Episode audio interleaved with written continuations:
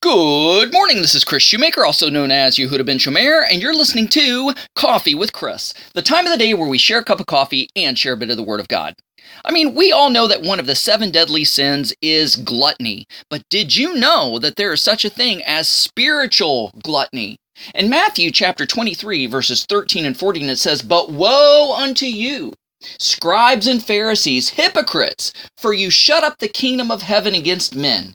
For ye neither go in yourselves, neither suffer ye them that are entering uh, to go in.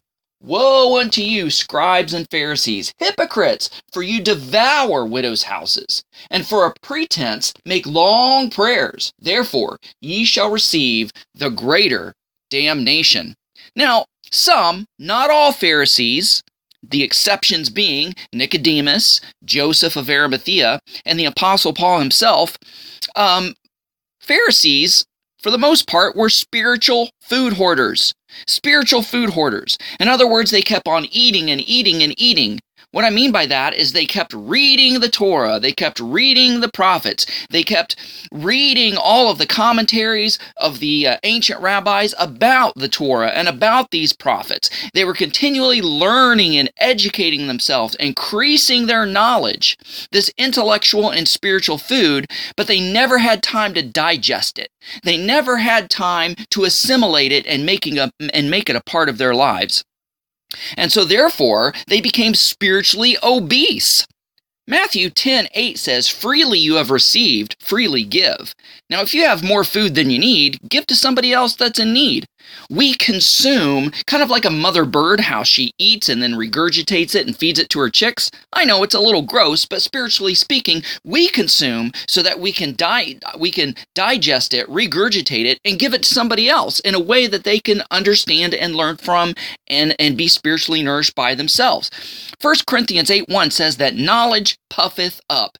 It makes you spiritually fat and spiritually bloated. Now, Isaiah uh, uh, 6.10 and Matthew 13.15 say the same thing. It says the heart of the people is fat, and it makes, makes their ears heavy and their eyes shut, lest they see with their eyes, hear with their ears, understand with their hearts, and turn and be healed. So we've got to understand and realize there is a difference between eating and communing. Eating and communing are two different things. Revelation 30 or Revelation 3:20 says, "Behold, this is Yeshua speaking, behold, I stand at the door and knock. If any man hear my voice and opens the door, I will come into him and will sup with him." That means eat with him. Not just eat a meal, together in front of each other's face, but while you're eating, you're also communing with each other. You're fellowshipping. You're enjoying one another's conversation. You're enjoying one another's company. I will come into him and will sup with him, and he with me. So, why are you reading and studying the scriptures? Is it A, to draw closer to God, or is it B, to know more than your brothers and sisters?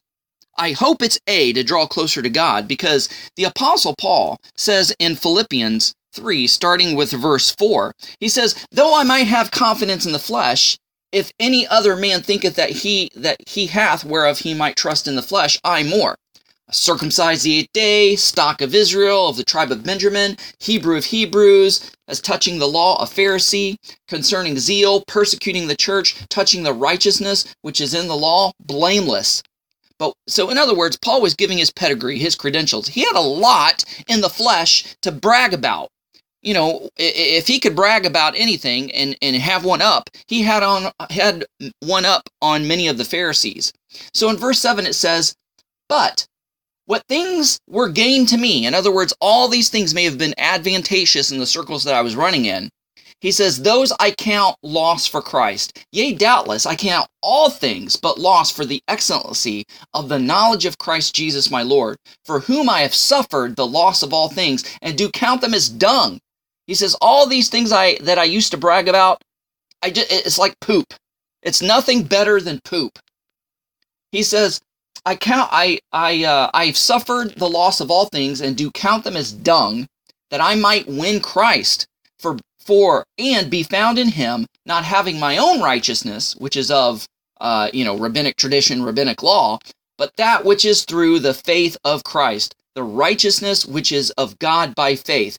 And this is why Paul increased his knowledge, not so he can know more than his brothers and sisters, not so he can brag that he's the greatest Hebrew, Israelite, Benjamite, Pharisee around, but he says that I might know him. That is, commune with him, be intimate with him, that sup with him, that I might know him and the power of his resurrection and the fellowship of his sufferings. I want to know what it's like to suffer with Christ being made conformable unto his death. I want this to refine me, make me more like Yeshua, if by any means I might attain unto the unto the resurrection of the dead.